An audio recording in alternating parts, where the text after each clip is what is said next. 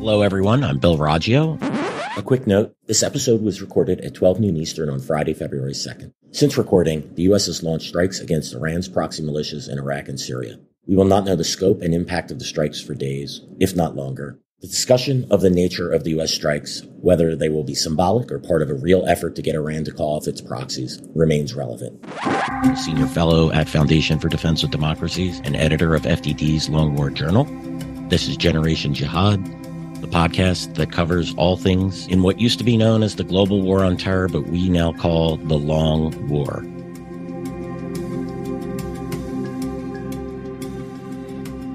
Today, as promised, Bradley Bowman, the Senior Director for the Center on Military and Political Power at the Foundation for Defense of Democracies, is joining us. He focuses on U.S. defense strategy and policy, previously served as a national security advisor to members of the Senate Armed Services and Foreign Relations Committees, as well as an active duty U.S. Army officer, a Black Hawk pilot, really cool, and assistant professor at West Point. Brad, welcome back to Generation Jihad. I'm really looking forward to today's discussion. Welcome to Generation Jihad, Brad. Bill, thanks for having me back. I, I really enjoyed our conversation on Monday, and I'm looking forward to this one too.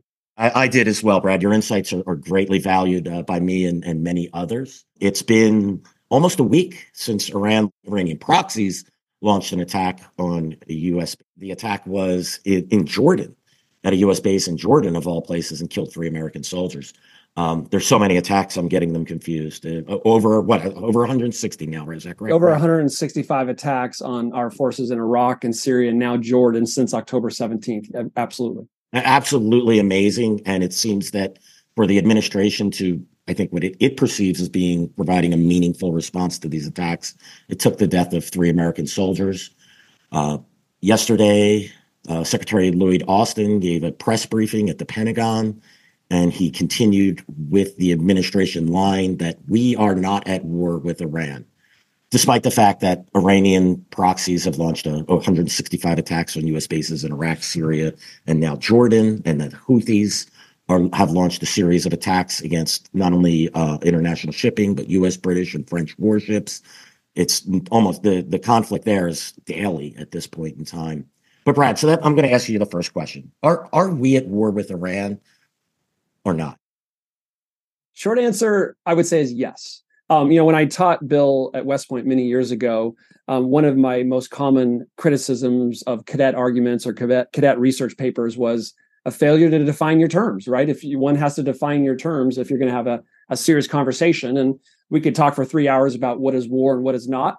But um, you know, uh, to kind of keep it real here, I'd say generally speaking, if someone is systematically trying to kill you, that's a probably good sign that you're in some form of a war.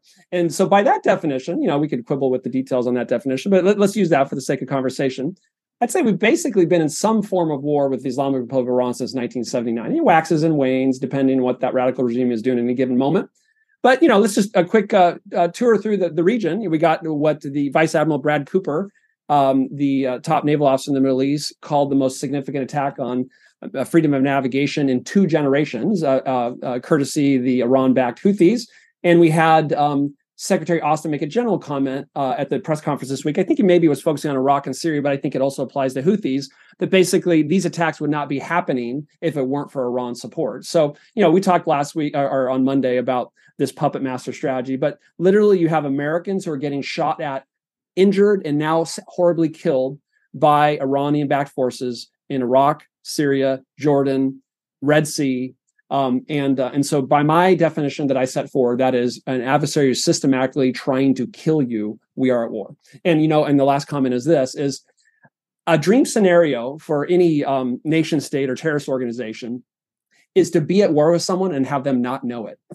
so, so st- step one to respond effectively uh, in a crisis is to understand the reality of what's going on and if Americans continue to sleepwalk through history uh, and through current events and not realize that we have a radical regime in Iran that uh, is, is uh, in its DNA hateful and opposing of American and Israeli principles, values, and interests, and is taking doing everything they can to kill us, then that is an ideal scenario for us to not realize that. And I'm sure they'd love for us to continue to sleepwalk. And Bill, that's one of the things I admire about you is uh, for your whole career, you're you're, you're calling uh, spades spades. You're speaking the truth. And as I, I think I said on Monday, that's the essential precursor for effective policy is being honest about where we're at. And I believe we are currently in some form of war with Iran, whether we realize it or not. Yeah, it's it's. I mean, are we? Do we have armies on the ground going toe to toe, exchanging blows? No, we don't. But what we have is a daily drumbeat of attacks from Iranian supported proxies whose goal is to drive us out of the Middle East and to deal a, defeat to Israel. And you know, it's you know, sometimes wars are in the shadows, but this war is far out of the shadows at this point in time. Brad, what is the administration's reasoning for denying that we are not at war with Iran? Why would why would Secretary Austin, Secretary Blinken, President Biden make these claims when the American public, I think, and look, everyone I speak to, I'm not talking people in the business, but your average person, you know, who knows what I do for a living, and I get a lot of questions sometimes you know hey uh, you know unfortunately i i like to try to escape my work when i'm not working. And you know how that kayak, is right? You got to get yeah. a little bit yeah that's a good way because usually I go by myself and, and yeah, oh. nobody could ask me questions. No yeah. but I, I i don't mind answering. I don't mind having these conversations with the average person and i'm sure you do as well. And I, all i get from people is confusion as to we're not at war with iran but what what am i watching? And so uh, you know back to my question. What is the administration's motivation for denying what the average person on the street can recognize? It's boy that that's a, a serious question once again bill and i uh, i uh, my best quick answer to that is that um, it goes to the heart of my two fundamental criticisms of for some time now of the biden administration in terms of its middle east policy. The uh, biden administration and, and dare i say respectfully president biden himself whom i had the opportunity as a Senate staffer to see up close during some portion of his time on the Foreign Relations Committee. You know, good man, good intentions, good some you know uh, trying to do the best he can. Uh, you know, John McCain made some comments about you know often wrong, but you know good intentions. Um, it, but I think he fundamentally, you know, when you when you spend decades on the Senate Foreign Relations Committee, I think sometimes, and, and, I was National Security Advisor Todd Young for a couple of years, supporting his work on the Foreign Relations Committee. When you're working on in in that capacity, in a leadership role in that committee for so long, I think if you're not careful, there's a tendency to view everything solely through a nation state Westphalian perspective. And and and, and I think um, Biden is confusing. I may have said this on Monday. A, a radical uh, um, ideological movement with the nation state when it comes to Islamic Republic of Iran. So I think he fundamentally misreads our adversary in Iran, which sets him up for all kinds of subsequent policy mistakes. And his administration, in its national security strategy, national defense strategy, says China is the number one threat. Therefore, we need to do more in the Indo Pacific. I agree. I agree. And that means we need to do a whole lot less in the Middle East. Um, and and um, and so he wants to believe, I think, with perhaps good intentions, that um, that things are better than they are in the Middle East. And the last thing he wants, understandably, is a major war that's going to be resource demanding. That especially in, in a, during campaign season, that's going to siphon off attention and resources from what we need to do elsewhere in the world. As I think I said last week, the problem is that we're in some form of war with Iran, as I just argued, that has been that is escalating whether we like it or not. The enemy has a vote, and China is moving into the Middle East, and China, Iran, and Russia are cooperating more than ever. So that's not great. I don't love it, but let's just be truthful about it. So, um, you know, I give the administration high marks for its uh, providing weapons to Israel after October seventh, but very low marks for for consistently from the beginning as our colleagues Rich Goldberg, Mark Dubowitz, and others have highlighted, in speaking the truth about the terror puppet master in Iran, giving them essentially a free ride. And I think they're doing that for some of the reasons I just described. Yeah, it seems this administration is going all out in delinking the Iranian proxy strategy from the war between Israel and Hamas, and likely with Hezbollah. Well, actually, we could the war between Israel and Hezbollah as well in the north. And this is mistaken. The militias themselves, and I'm sure if you you know the the Iranians would would agree, they're they're telling us this these wars are linked. The Houthis especially are very clear that, and as is the what, what is known as the Islamic resistance in Iraq, which really is the conglomeration of the militias in both Iraq and Syria, the Iranian proxies. They're very, very clear that what they are doing is to support Hamas and is to get the U.S. to leave. And uh, I, you know, I I think he. President Biden and his administration fear that if they recognize if they admit that the U.S. is at war with Iran or Iran is at war with the U.S., I mean, the U.S. doesn't want to be at war with Iran, but it is. Uh, that's this is how war works. That it somehow will broaden this conflict, but this conflict has already been broadened, has it not been, Brad? No, it's a great point. and you know, H.R. McMaster who's chair of our our Center on Military and Political Power, uh, a, a, warrior scholar whom we both respect deeply. Absolutely, wrote absolutely. in his book um, um, "Battlegrounds" about uh, strategic narcissism, and and you know, I, I it's almost could be a a non-alcoholic drinking game every time I bring this up, but it's just it's so insightful um, because it, I think it's true that so often kind of the reflexive tendency, at least in the Beltway, if not more broadly among Americans, is to think that everything is about us, and we don't always realize it when we do it. Um, and, and it actually can sound very um, cosmopolitan and sensitive, and and sounds great when you're talking with Europeans. But when you boil down the essence of it, it's very arrogant and self-centered and navel-gazing that everything in the world is happening as a reaction to us, um, and um, therefore every problem can be solved by us changing what we're doing. And, and, usually for the far left, that means an American military withdrawal. You know, there's no problem in the world that can't be solved by American military withdrawal. I'm being a little flippant, but you know, you take the point. But the reality is, as I think Putin reminded us on in February 2022 um, with the largest invasion in Europe since World War II, as the Islamic Republic of Iran continues to remind us, is that, um, and as uh, Hamas reminded us with the worst slaughter of Jews, single day slaughter of Jews since the Holocaust, there are authoritarian bullies who will seize territory by force. Naked aggression is not a relic of the black and white news newsreels of the first half 20th century. It's still a real thing. Last time I checked, human nature hasn't changed. Bullies will be bullies and do everything they can that they believe they can get away with. See, see previous comments about deterrence. And there are still terrorists who hate us, despise us, and want to kill us. Boy, that sounds really depressing. But the good news is, if we can understand that that's the reality, then we can start to construct better policies and stop all these self inflicted wounds. Yeah, this is a, a constant theme, something you and I discuss often, and we've discussed as well uh, in general at the at the Long War Journal. I, I that strategic that H.R. McMaster's strategic narcissism. It's one of those phrases. Um, our friend Thomas Joscelyn has one of them. Uh, he calls it servile diplomacy. We witnessed that in in Afghanistan, and and I think we're witnessing that with the administration's response to Hamas. Right? Um, we have American hostages for uh, well over how many hundred and something days and we're talking about giving Hamas a state again. This, it, you know, it doesn't get any more servile. Yeah, I start, that. Bill. I start to get a little, um, I, I guess the plight where it's animated when I think about yes. this because, um, and and I'll, I'll keep myself in check here, but um, you know, if you listen to some people in the Biden administration, it, they make it sound like we're doing Israel a favor here, like. You know, hey, okay, maybe we'll continue to help them a little bit. Maybe we'll do, you know, because you know they're they're good allies, good partners. Yeah, Hamas is not great, but I mean, my Lord, as I've said before, Hamas is ideology, and as you know far better than me, you and Tom and um, uh, know far better. Hamas comes, I say again, from the same sick ideological stream as ISIS and Al Qaeda. You know, this is the same sick, perverse ideology that, that gave us 9 11, that gave us beheadings from ISIS.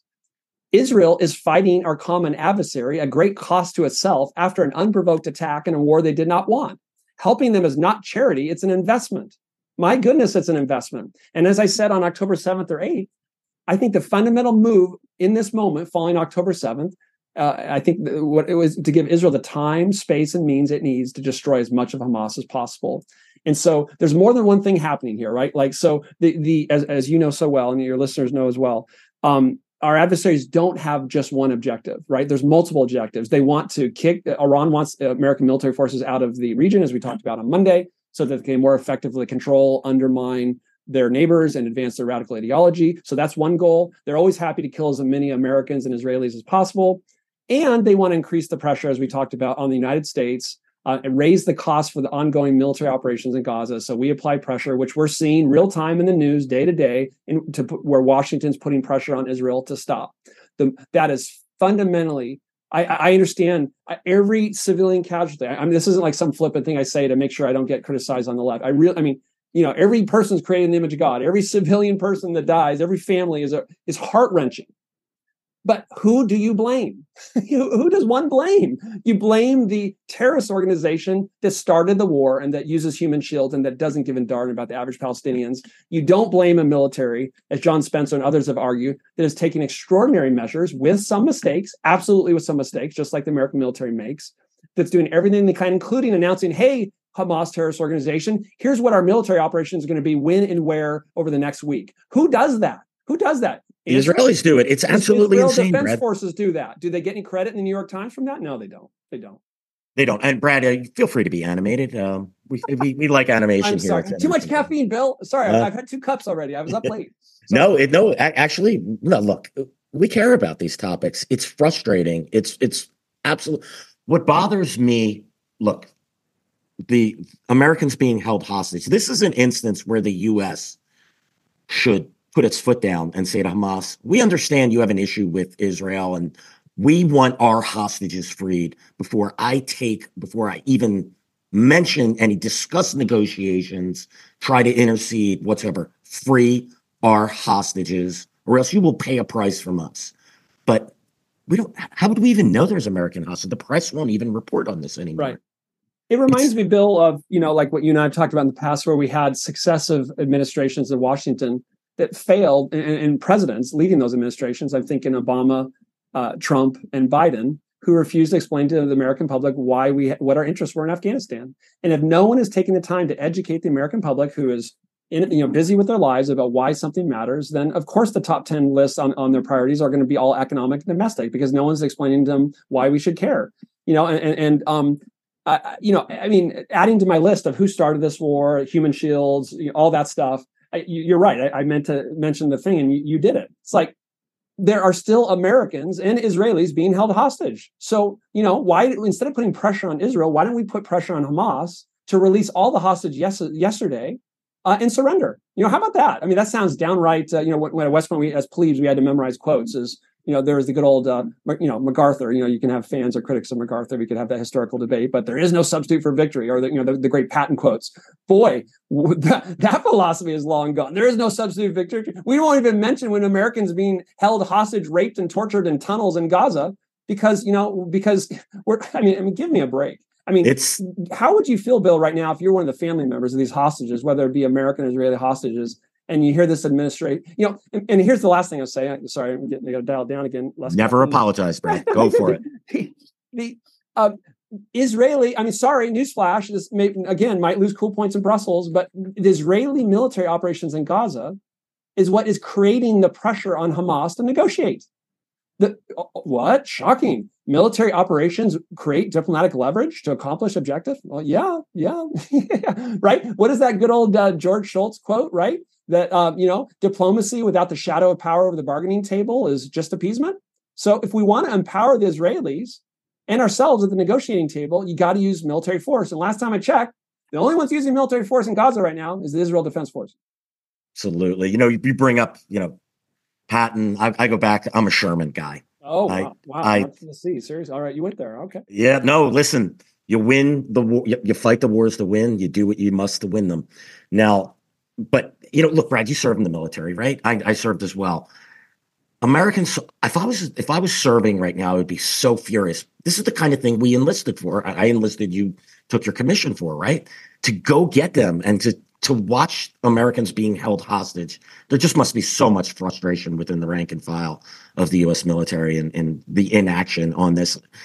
I again, I mean, you know, not to, you know, it's easy for me to say 30 years out out of the military, but this is the kind of thing I enlisted for to risk my life for to get, you know, to to save American citizens. It's just we've we've become a different country. It's very, very uncomfortable. Maybe I'm I'm shifting the conversation a little too far, but no, it's I think you're putting your finger on a fundamental thing, Bill, and I'm always happy to to to talk about it. It's you know, if someone listens flippantly or, or certainly cynically, but just flippantly or just kind of has one ear on our conversation, you know, they could maybe dismiss what I'm saying as, you know, okay, here's a guy sitting in the safety of the United States talking tough, you know, and and um and you know, boy, this guy, you know, uh, he he really wants war you know but i mean give me a but you know if you study history if you look at the motive of our adversaries it, it um it's just it's really this simple that we're going to get more of what we don't want with what this biden administration is doing. It's just i mean it's that simple. And you don't believe me? See previous comment about 165 attacks since october 17th and you know for for some in washington um, sitting in safety and comfort as i am now you know it's easy to talk about this and think that you know this is a game of stratego or or checkers but you know these are real lives you know i, I in, a, in, an interview yesterday i made the comment i was talking i was on dw talking to a german audience and they were oh here goes america about to escalate again and, and my point was it's so interesting. I said this on BBC too. It's so interesting how Europeans often um, really concerned about escalation only when America start to respond. And and the metaphor I use is if you're a homeowner and you're getting your home attacked 165 times, and every third attack you're saying, "Please stop! Please stop! Please stop." When you finally respond to those 165 attacks, that's not escalation. That's common sense self defense. And, and too late at that. You, what's that? And too late at that. Oh, right. And one of the best questions a reporter asked at the press conference this week with Secretary Austin. I actually tweeted this best, you know, best question of the day award award is why did we wait till Americans die to do what's necessary? You know, and for me, that's like, okay, that's kind of intellectual policy wonkish. But imagine if you're the family members of those three heroes killed and you hear that, right? That's an empty seat at the kitchen table for, for the rest of their lives. So uh, there, there's a policy thing there. There's an interesting thing. There's principles here, and there's also uh, life and death here. And and, um, and so um, we should never, never, never send people into harm's way or keep them in harm's way flippantly. And every life lost is a genuine tragedy among those who've raised their right hand and said, "Send me," like you did, Bill. Um, and and we and, and that's why if you're going to leave 900 troops to make a little less ethereal and down there, if you're going to leave 900 troops in Syria, right? because we don't want a resurgence of the ISIS caliphate, worthy, laudable policy goal. My goodness, as I said, I'm going to give them the means and the permission to defend themselves and to hit back hard before, not after people start dying. Absolutely. And Brad, I'm going to bring in uh, an analogy here. You had mentioned, you know, this is what happens when you do nothing. Look out, and, and it also speaks to are we at war, right? In the early 1990s, Al Qaeda issues two fatwas that says it's at war against the United States and the and, and, you know the Jews as well, the Israelis, right? We do basically nothing. We ignore it. We get Kenya intent, you know, we get a, a, an attack or an attempted attack to blow up the World Trade Center in 1993. We get uh, pretty much ignore what's happening in Afghanistan. We get Kenya and Tanzania attacks on the embassies there, hundreds killed, mostly foreign nationals. Um, U.S. launches a meaningless strike against em- empty tents in the in, in, Afghanistan. We get the USS Cole. Still, U.S. the U.S. government doesn't take it seriously, and then we get 9/11. This is what happens, you know, when one side really doesn't want to take a threat seriously, doesn't want to escalate, doesn't want to do something about a threat that's there. You know, you get something like you know it. It just it bothers me, and and yet somehow after 9-11 the us became the aggressor here and i could never figure that out and it's the same it's the same we're seeing the same thing here uh, was uh, what was the escalation the us going or israel going into gaza or was it october 7th i mean right. these these really what an escalatory move of israel to go and try to get the people that committed october 7th what a what an escalatory move. You know we really should criticize i mean give me a break.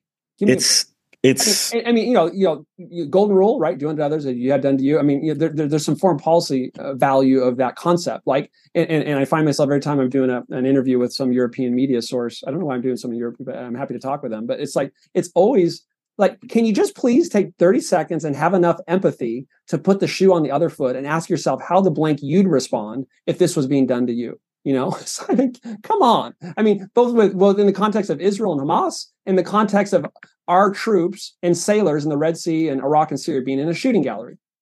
Yeah, I, I done a couple episodes on BBC Five. I'm surprised they actually had me come on because I duked it out with the guest or oh. the host, and was literally, you know, could not grasp the fact that Hamas could end this war today if it surrendered, if its leaders surrendered and it laid down its arms and and dismantled its organization. If it wants to protect the Palestinian civilians, it can do that, but it won't.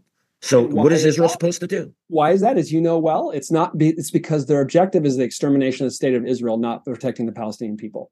And that is the fundamental reason, at risk of oversimplification, that you do not have a Palestinian state today. Because as Hamas and Palestinian Islamic Jihad, as you and Joe Truzman know so well, their fundamental goal is extermination of the state of Israel, and they put that above all else, including the well-being of the Palestinian people. And the goal of exterminating Israel is the primary reason why Palestinians have been suffering so much for decades and will continue to suffer until there's a broad, deep, wide realization among Palestinians that Israel is in the Middle East and will remain in the Middle East, whether you like it or not.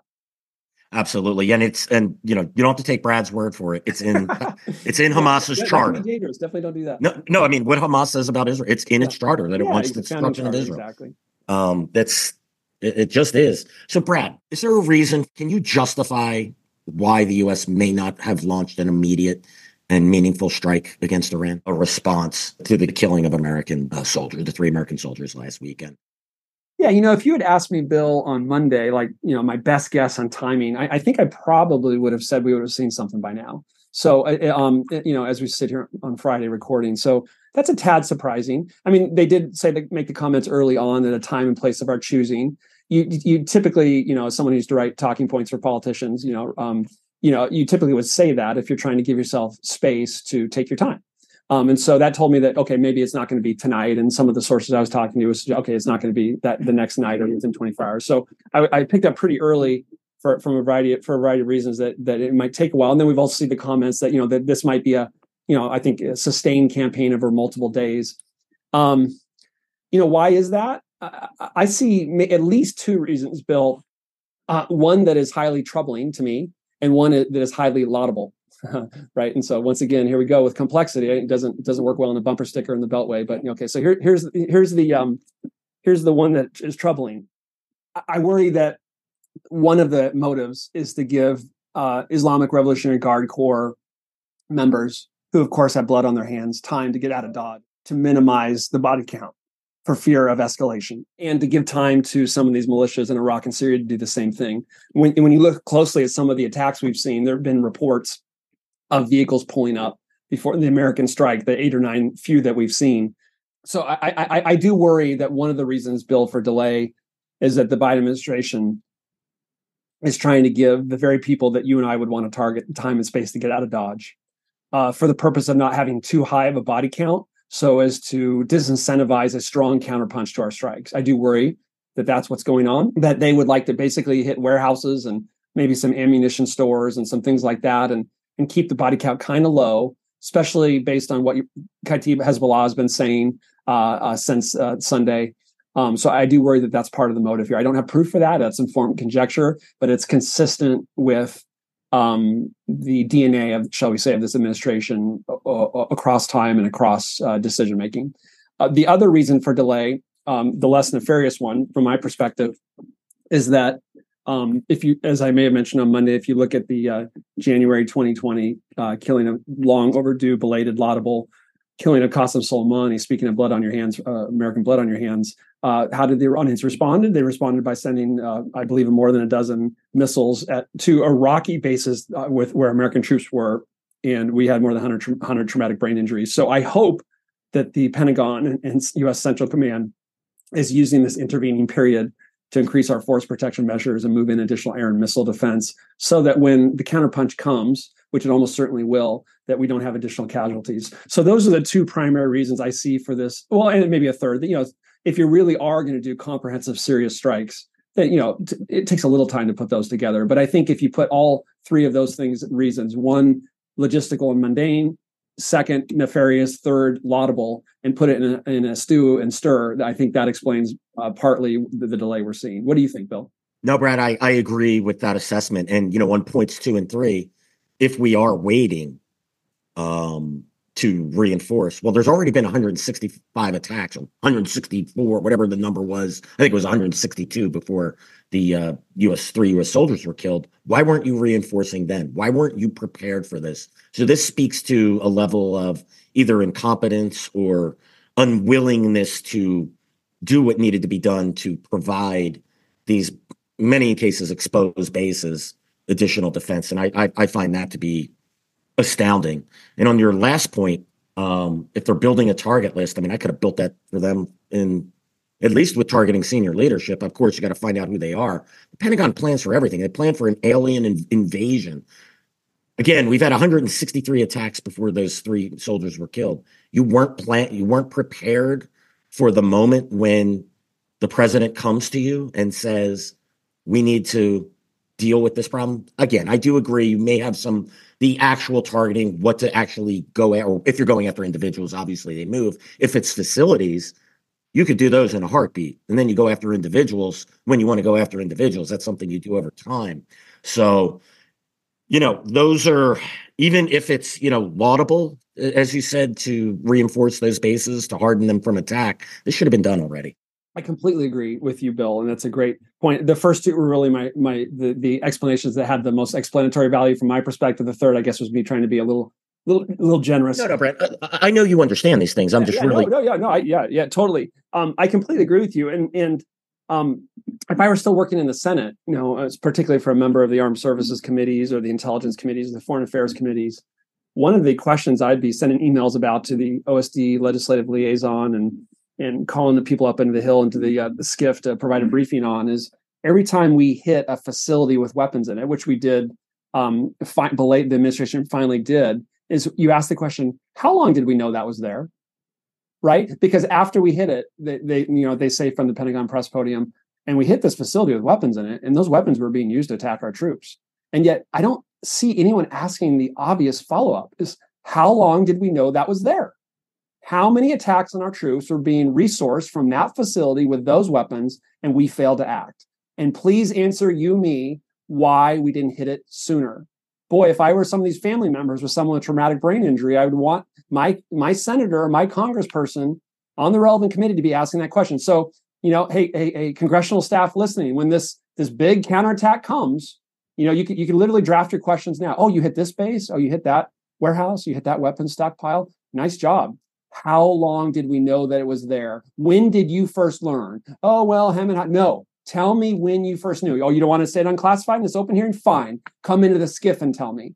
And, uh, and, and, and I mean, that is just basic, basic Article 1, Section 8 branch of government oversight. I, I hope people are asking that. I don't know if they are. Yeah, you know, you know, what took you so long? And and that's really the that's really what we're asking here you know, it gets back to the administration doesn't want to be at war with Iran, even if Iran is at war with us. What do you think a response will look like, and what should it look like? I think the danger here is weakness for this administration, not strength, for all the reasons we've been discussing.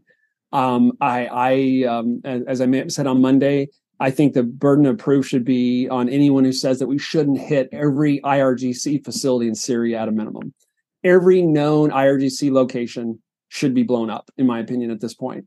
Um, especially now that you know, from a Biden administration's perspective, all the personnel are gone. Right? Don't worry yeah. about escalation because you're not going to kill anyone because they're all gone. Then why even hit those facilities if they're not even there? I mean, you know, I mean, uh, I mean, if if there are weapons there, they're going to be later used to kill Americans. True. Then, I mean, to me, that's a no brainer. Good point. Good point. Empty warehouse. Who cares? Um, you know, so I'm not interested. I mean, you know, I was about to say this earlier. I mean, sometimes Americans, including myself, I'm being guilty of it right now. We talk too much, a lot of talk and a lot of not action. It's like, you know, that's one, and that's another thing I admire about the Israelis is maybe a little more doing, a little less talking. But yeah, I mean, every, I mean, basically, I would say it this way: every weapons cache in Syria uh, should be, we should blow up. I, mean, er, I mean, every one of them. Try to not hit the Russians if you can. You know, that'd be bad. But you know, every weapons cache in Syria um, I, I, you know, Iraq presents some dilemmas, uh, you know, because th- that you understand well. Um, I think maybe in this moment you risk that and, and you just say, "Hey, sorry, sorry, uh, Iraqi Prime Minister. I know this creates political pressure on you. I know we got these conversations about future U.S. force posture, but 165 times, three Americans are not coming home to their families. Uh, you know, sorry, we had to take some steps in Iraq as well. Um, and frankly, um, uh, another question that I hope congressional staff is asking is, you know, those Iranian vessels in the Red Sea. Yeah, you're reading my mind. Are they providing information? Have they at least once? Here's you know, you got wording matters, right? Because people will find any little way to weasel out of the question, right? Has there been at least one instance in which an Iranian naval vessel, Iranian Navy or IRGC, you know, you know whatever, Iranian naval vessel has or, or any anything floating anywhere near Yemen has a dinghy, a dhow, a boat, a skiff, you know, whatever. A guy with flippers. Yeah, yeah, yeah. Um, on the water, under the water, above the water, has provided tracking information on commercial vessels or, God forbid, U.S. naval vessels that the Yemen, the, the Houthis have used to try to kill Americans, civilian or military. Has that happened at least once? If the answer is yes, then that dhow, um, boat, ship, vessel, dinghy, raft should be on the bottom of the sea. Period. Why? You don't need an AUMF authorization for use of military force. You don't need a declaration of war. Constitutional fans out there, Article 2, Section 2, Commander in Chief, force protection. They attacked us. It's it's the very justification we're using right now for these attacks. We're blowing things up in Yemen. What, under what authority? It's basically Article 2, Section 2, force protection. under that very same authority, completely constitutional. Sorry, Chris Murphy, you can't criticize it. Uh, we should be able to sink those things because they are threatening our forces. Uh, I, I, would I, I, would put the if I were the president, I would put the burden of proof on anyone telling me I should not do that. And by the way, history tells us, and, and I mentioned on, on Monday, when the U.S. Navy shows up, the Iranians back down. Maybe this time they're feeling saucy because you know what's going on in Gaza. They they want to pick a little fight. Okay, well that's let's make this that the worst day that they've remembered. You know, so um, I think uh, if Rear Admiral Mark Montgomery were on, he might uh, tell us that um, what I'm suggesting is eminently doable, and there are a lot of um, naval officers that would relish the opportunity. So, what do you think it will look like? yeah, yeah. Now come back to reality. I, I, yeah, I love it. I love it. Yeah, the normative versus the uh, reality. Should versus uh, reality. Um, I think we're going to see a lot of warehouses getting blown up that may or may not be empty. Uh, few to people in it. Lots in Syria is my best guess. Uh, maybe some in Iraq. Uh, maybe some cyber attacks in Iran. Maybe that we don't claim credit for. Um, uh, you know, what what's the motive? Maybe a better way to answer what's the Biden's motive right now? It is to immunize himself and his administration in this campaign season against accusations that he is weak. Some Republicans are going to say that no matter what. Of course they will. But to make, you know, to basically not give them an easy opening for saying he's weak. So it needs to appear strong. So he wants to appear strong, appear like he's doing something, but not do so much consistent with the provocation premise that is the bane of this administration you know, worrying about provoking our adversaries, by the way, who are already doing bad things are already provoked, um, uh, without incurring uh, so much damage against our adversaries that in his mind that brings uh, additional attacks. They want to he wants to give himself political cover and home, s- reduce or stop the attacks on our forces without inviting stronger escalation. I think in their minds that means lots in Syria, a little bit in Iraq, some cyber attacks maybe in Iran that we do or don't claim credit for, maybe one or two other things. That's my best guess. Bill, I could be wildly wrong, but as I sit here right now, that's what I think. What do you think? No, I I, I agree. I would might add you might get a mid level militia commander or, or oh, yeah, yeah. whacked. Yeah, yeah. Um yeah, you know, look, uh, you know, as we we talked about uh um, you know, servile diplomacy. And, uh, you know, here's another word, a friend of mine whose name I can't mention, unfortunately, because I want to give him full credit. What you just described, he describes as performative operations. Yeah. I thought that that was absolutely yeah. the perfect adjunct to servile diplomacy. Yeah. You know, doing something to me that looks good, looks like you're doing something, but doesn't really get to right. the heart of the problem. Right. So, right. And Bill, if, if, your listeners buy what we, you and I were saying last time we talked, that some of these adversaries are so sincere in their ideological hatred for us that they're if they don't have missiles, they're going to throw uh, rocks and, and, and, sticks at us.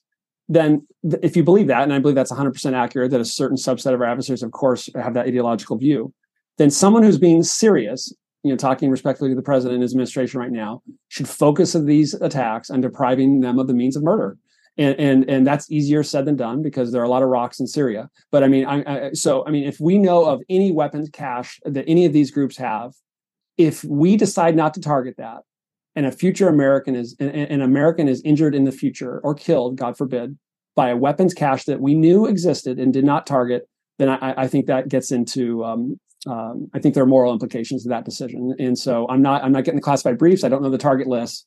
But you know, I sure gosh darn hope that if there's a weapons cache of Iranian proxies in Iraq and Syria, that we hit it and we and we destroy it completely.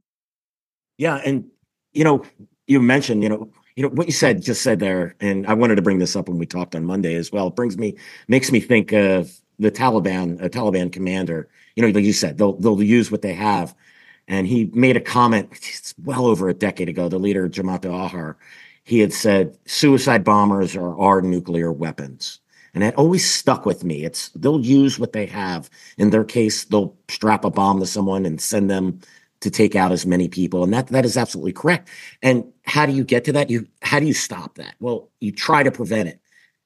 If we're not going after the root cause of the problem, if we're not going after Iran's desire to and, and its ability which is providing these malicious weapons and money and training and um, and intelligence and all you know and the advisors and all of those things.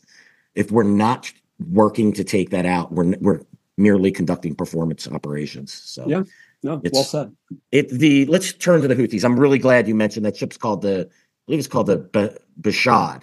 And there's a two, I think there's one or two other Iranian vessels. And one of those attacks, it was against two Maersk uh, cargo container ships um, that are used to transport U.S. military um, equipment. The um, it was reported that that Behshad was mirroring the movement of those ships, not only as they were trying to transit into the Red Sea, but as it transited out of the Bab el Mandeb Strait and into the Gulf of Aden. Which, look, I don't think you need to be a rocket scientist to know this. This the ship looks like a cargo ship, but parks itself in the Red Sea and just moves north and south. And there's no, you know, I don't even at this point, Brad. I don't even need intelligence, classified intelligence, to know what this ship is doing.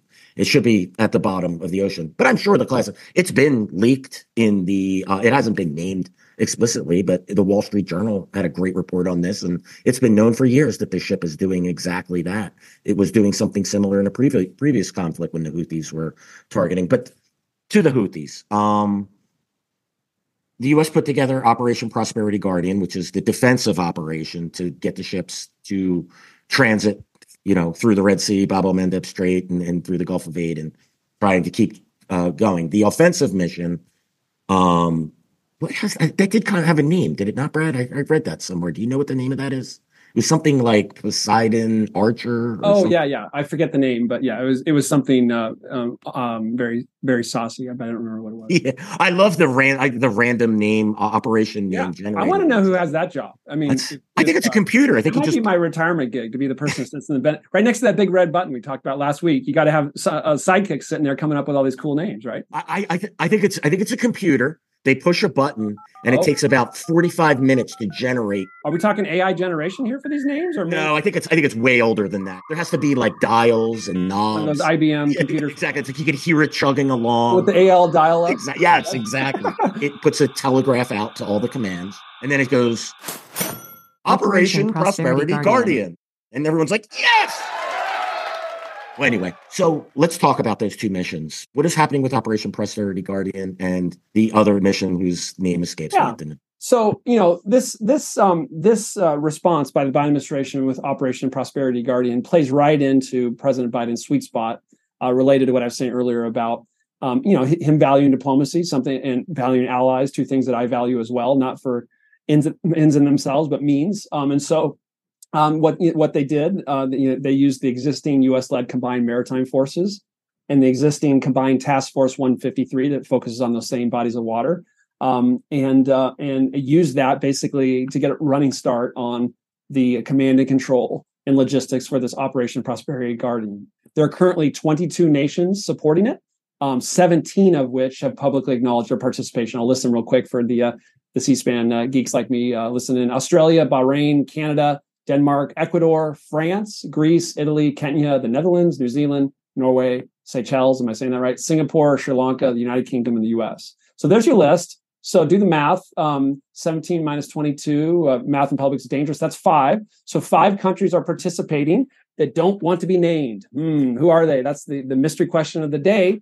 Um, who's not on that list? I may have mentioned this last time. Egypt and Saudi Arabia. We could spend three hours talking about that. Hmm, does Egypt have an interest in the Red Sea and the Suez Canal? Just a little bit. Did they lead Combined Task Force 153 for six months ending last year? Yes, they did. But this goes right to the heart of what Iran's regional strategy is, and that is trying to divide Americans and Israelis and Arabs to keep us divided and distracted as a means of subversion and control. And the fact that Egypt and Saudi Arabia, when their core economic and security interests are so at stake, don't want to be publicly associated with a solely defensive operation to protect international shipping in one of the world's four or five most important maritime choke points really tells you a lot about the continued willingness of Arab governments to play right into the Islamic Republic of Iran strategy.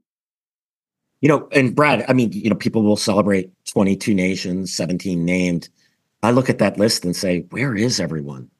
Right. Um, no, I just met with some uh, some folks from London, some some Brit, some British folks from the uh, and um, you know, I, I, I I don't think I'm divulging anything because I'm saying what I said to them, but I say, hey, thank you for having. I think I used the word spine. Thank you for having the spine to be the only country helping us schwack this Iranian-backed Houthis in Yemen who are conducting this extraordinary attack on maritime shipping. Right. So you know, the British aren't perfect, but God bless the British in this moment, being willing to put their money where their mouth is, at least a little bit, to stand with us in our moment of need and going after the the Houthis. Not enough. You know, we can criticize the attacks, but my gosh, they're doing a lot better than a lot of other European powers invite. Does Europe, speaking, I talked about Egypt and Saudi Arabia's interest in Red Sea shipping. Does Europe have an interest in Red Sea shipping? Oh my goodness, yes, they do. For everything that's moving through the the Suez Canal, most of that's going to Europe. A lot of that is going to Europe. That's the that's unless you want to go Cape of Good Hope. That's the Asia Europe connection. So I, know, I, mean, where's the where's the European Union? And I yeah, think this. European Union, yeah, we flashed. We published a flat FDD published a flash brief on this week, mm-hmm. um, um, talking about this, and we uh, retired Mark Montgomery put a quote in there. I did too, and and I think if my memory serves, my my central attempt at insight there was the EU um, doesn't want to be perceived as missing in action uh, when their core economic and national security interests are under threat uh, in the Red Sea. So they have to do something, but they don't want to be associated too closely with what the United States is doing because you know those wild cowboy Americans are actually trying to blow up the missiles before they're launched. Imagine that. So this is a way of being perceived as doing something,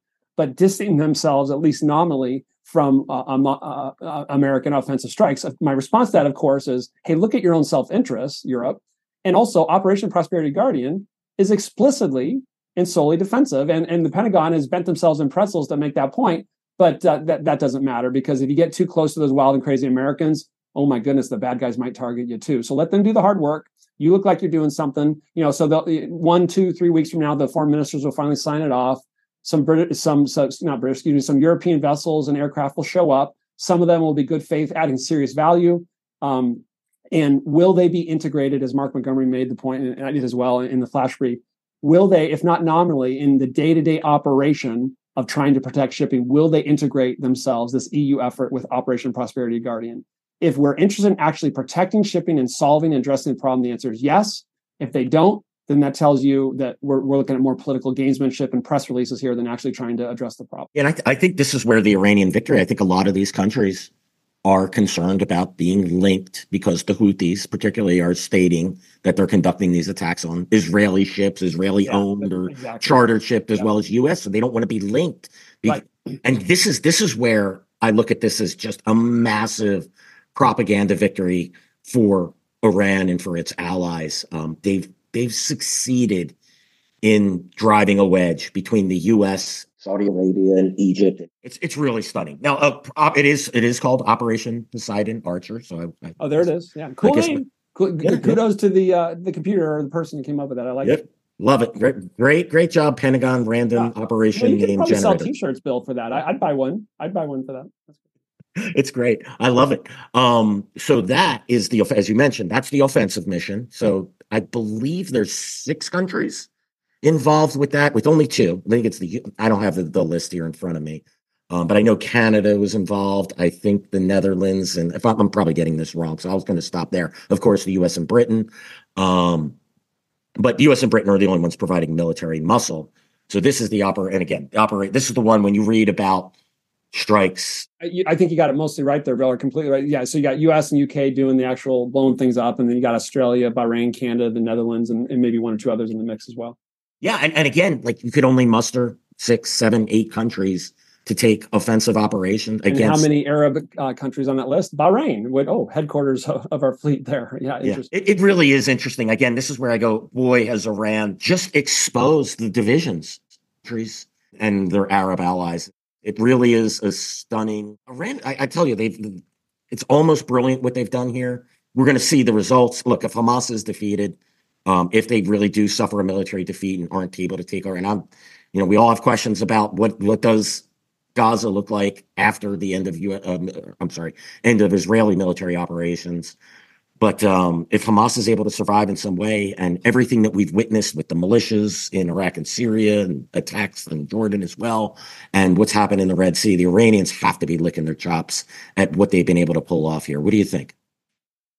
I agree. I mean, just um, you know, uh, normal we, by all accounts as far as i could tell and talking with a variety of folks we were getting closer to saudi israeli normalization that that's been postponed i think it's in america's interest to see that go forward obviously in israel and saudi arabia's interest um, iran the islamic republic of iran is loving that delay that's a nightmare for them to have uh, normalization between saudi and israel that's good for it would be good for regional security bad for the the, the, the bad guys in iran um, I, have been writing and speaking for a while now about the need for a combined security architecture, U.S. Saudi led security architecture, include as many Gulf Cooperation Council countries as possible. where we move toward a single pane of glass, if you will, in terms of seeing threats, um, and missile defense. Uh, you know, the uh, former Deputy Assistant Secretary of Defense Dana Stroul and others were in were in um, Riyadh. Um, uh, you know, a year or so ago, pushing this forward. The, the uh, NAVCENT's been working on this really laudable effort that allows us to more effectively see the bad things Iran is doing in air, sea, and land, uh, and, and, integrating those American, Arab, and yes, dare I say, eventually Israeli efforts combined regional security architecture. That's the that's the very thing that the Islamic Republic of Iran does not want. And all of those conversations, because of what the Iran-backed Hamas terrorist organization did on October 7th, in addition to the horror for the peoples involved and and, and, the gravity of the issue for Israel and for Americans that I've been arguing, it's also made those conversations with many of our Arab partners about that security architecture more difficult. If we're just being honest, that is the truth. But here's the question for any Arab partners listening is, you know, do you agree with me that it is in our interest to build that security architecture? Yes or no? The answer is yes. It is absolutely in your interest. It's in our interest. You know it you know the real threat to regional security is not Israel, it's the Islamic Republic of Iran. You said that to us for decades behind closed doors. Bahrain and UAE finally had the courage to say it out loud in the Abraham Accords, what they've all been saying privately for decades. Now let's put our money our mouth is. Yeah, we got some disagreements and challenges related to Gaza, but let's move forward not only on normalization, let's move forward on this regional security architecture. You can is- issue those press releases that you need to issue, but let's get busy behind the scenes building this because that'll make you, Saudi Arabia, United Arab Emirates safer. And let's bring the Israelis in because that's going to truly bring us closer to the regional security we want and make Iran uh, make it more difficult for them to hide their aggression and get away with it. Yeah, and that's you know, Brad, excellent points, and that's one of the another one of the major successes of what has transpired since October seventh the Iranians effectively sabotaged the Abraham Accords, um, at least for the short, and I would probably argue for the short and midterms. Um, you know, but we'll see. Uh, but that you know, even delaying that is is quite the win. Um, they got that that was a big threat to the Iranians. Um, let's uh, gonna, oh, I want one quick observation on Poseidon Archer as well. Um, there's been either two or three attacks where both the U.S. and British participated in, but there's also been a string of attacks just claimed by CENTCOM that appear to be outside of the scope of not maybe not necessarily outside of the scope of Poseidon Archer, but near daily the U.S. is like hitting a missile on the launch pad or shooting down a drone, and these are being claimed by by the U.S. by U.S. Central Command solely. I found that interesting that it isn't being claimed under prosperity. Um, I'm sorry, uh, uh, Poseidon Archer. Uh, they had to create two operations with the P to begin with the first word. Great. Um, so yeah, so we got to get to fix that on the uh, random operation name generator at the Pentagon, please. Yeah, no, it's yeah. My my research tells me that um, uh, o- over the time period since roughly November nineteenth or so, um, that uh, the U.S. and our partners have shot down more than 80 items, items being a non-technical term for drones and missiles, both ballistic and cruise. 80. Um, and, and, so that's that's something, and, and and also obviously that's defensive, right? When that, that's inbound, and then the offensive strikes that you're referencing. Yeah, you know, as a lot of your listeners know, we've been what have we been hitting? We've been hitting uh, the launch sites, the the facilities associated with those launch sites, coastal radars, air surveillance capabilities, weapon storage areas, that sort of thing. Clearly, not effectively enough to stop the attacks. Easier said than done, of course. I don't want to be uh, dismissive of the challenges there. Um, but as I've been um, um, saying for years now, honestly, um, and, and have said on other instances, and may have said on Monday, that if you just focus on hitting what's the, the offensive threats in Yemen and you don't focus on Iranian weapon smuggling, it's, it's just like that homeowner cleaning up puddles but ignoring the leak in the roof. And this is going to be a perpetual conflict. And the very kind of thing that you've talked about through the years, Bill. It's like, you know, do it right, get it done, or you know, or, or figure out a new a new approach. So a serious approach uh, and I have some reason to believe that the Pentagon is looking at this. We'll see whether they give CENTCOM permission and means to actually do it. A serious approach to interdicting as much as possible Iranian weapon smuggling to the Houthis. And, as, and again, as Secretary Austin said in the press conference, I think he might have been referring to Iraq and Syria, maybe the Houthis.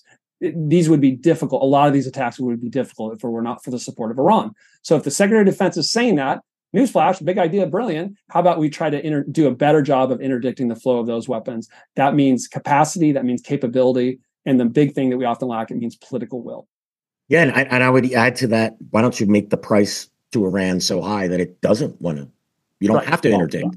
you know, but there's Bill, that as well. Bill, Bill, come back to reality now.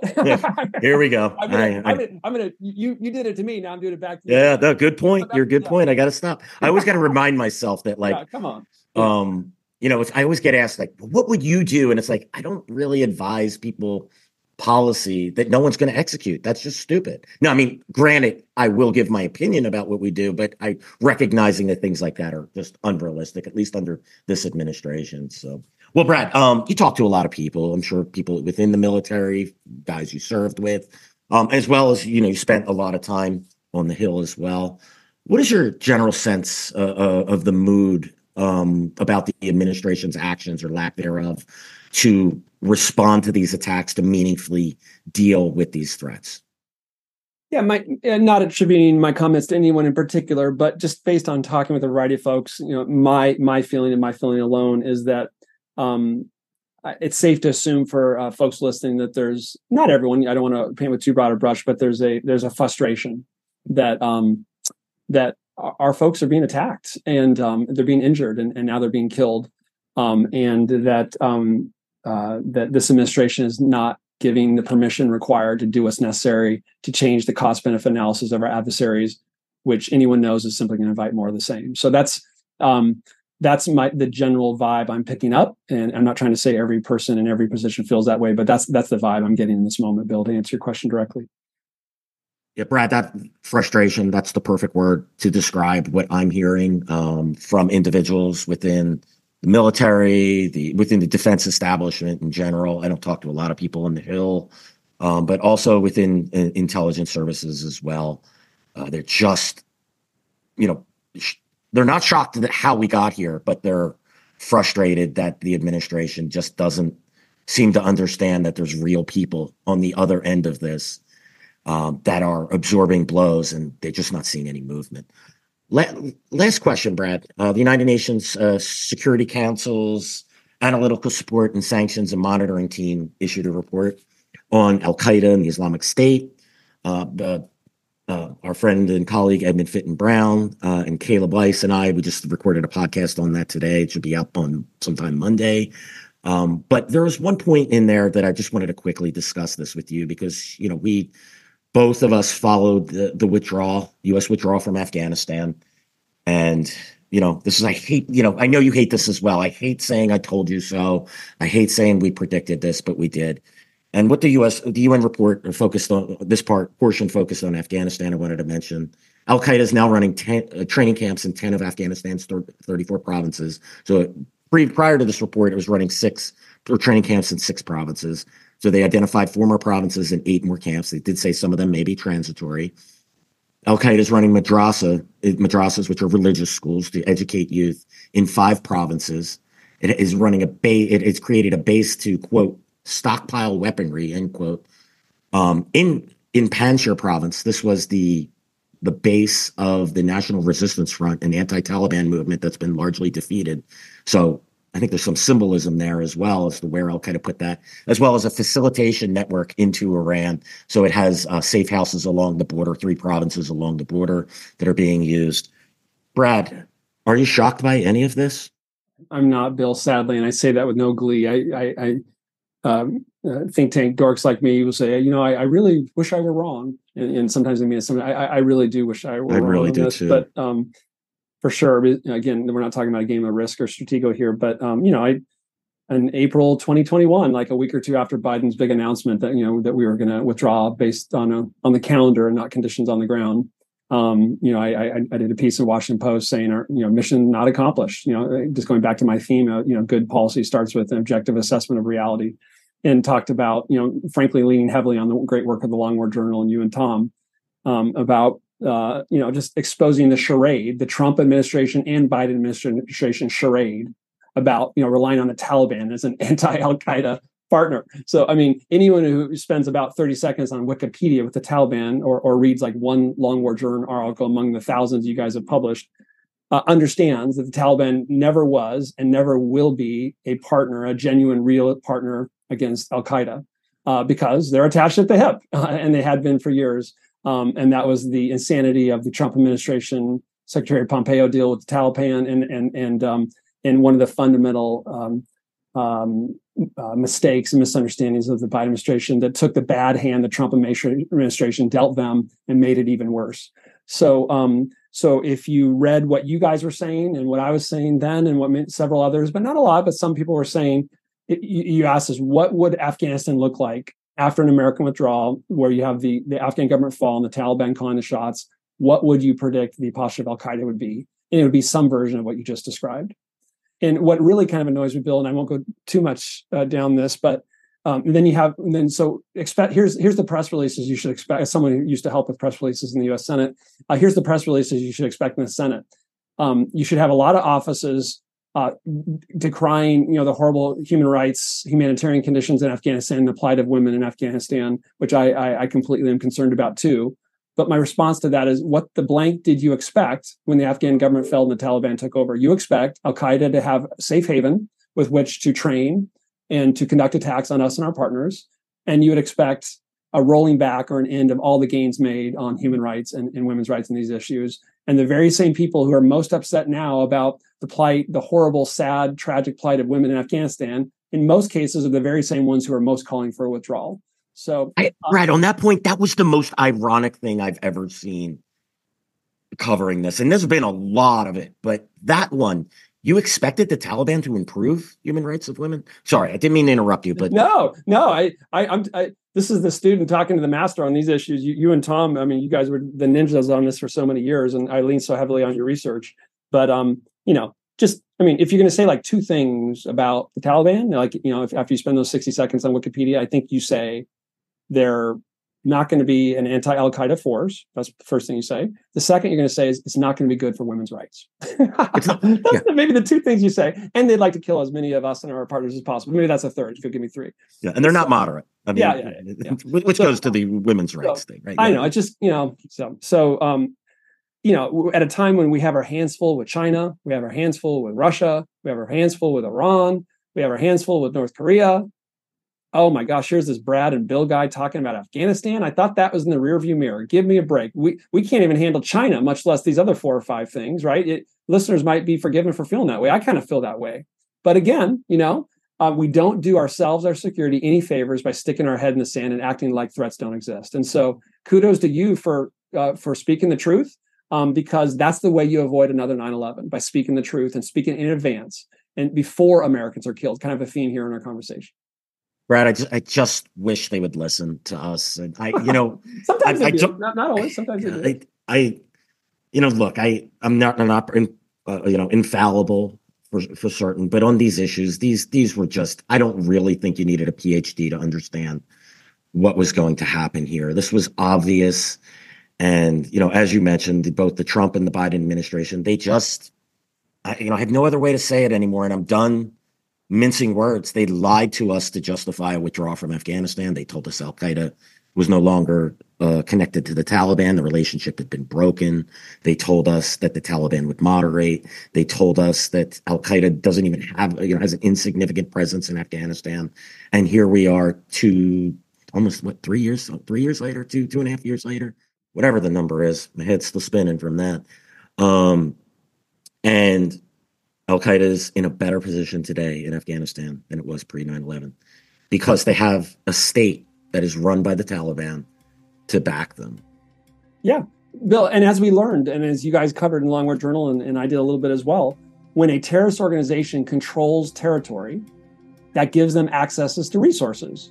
And those those resources uh, allow them to get weapons and do training and, and do all kinds of things that make them more formidable. And so it's one thing if you know you're hiding in caves, you're worried about getting bombed, your head's down, you're more worried about survival than attacking the World Trade Towers. But when when you're no longer having to hide in the caves, and you control territory, and you have the tools of government at your disposal, and and the revenue associated with that, that makes it particularly concerning. And that's exactly what we have, predictably predicted and predictable and predicted in Afghanistan, an Al Qaeda, Taliban terrorist syndicate with a safe haven. By the way, watching right now how the US responds to what's happened in Iraq and Syria, and will make, I predict, their calculations on whether to come after us based on their perception of whether we're in retreat and decline or whether we still have spine and the determination to defend ourselves and our core interests. Beijing's watching, Moscow's watching, Tehran's watching, Pyongyang's watching, and gosh darn it, so is Al Qaeda in Afghanistan. And what they conclude matters, and we better think about what they're going to, uh, how they're going to conclude based on what we do or don't do in the coming days in the Middle East. Yeah. Osama bin Laden said after 9 11, you know, we're going to find out if America is the strong horse or the weak horse. And he predicted that we're the weak horse. He had said it then. If he was alive today, I could only imagine what he would be thinking, observing our inaction or performance operations in the Middle East at this moment uh, as we're under attack, as we're weakening on our support for Ukraine. Uh, you know, this is this is a moment. Um, and, you know, I, I don't predict good things coming out of this. Brad, it was a real pleasure to have you on today. I'm going to get you back on soon. Always enjoy our conversations. Again, thank you for coming on, taking your time to, to have a conversation with me. Bill, I, I, consider you a, friend and a leading expert on these issues. And after your listeners have heard from me twice in one week, they're probably going to need a little bit of break. But after we have that break, i would be happy to come back on. So thank you so much. I think people will be happy to get you back on. you are a friend, a great colleague. Looking forward to having these conversations as we go forward. So much to talk about. And thanks everyone for listening to today's episode of Generation Jihad. Just a reminder, you can listen to us on YouTube, Apple, Spotify, and anywhere else you listen to podcasts. Please subscribe to Generation Jihad and leave us a review, preferably a positive one, but only if we earned it. Thanks again, and we'll see you all again soon.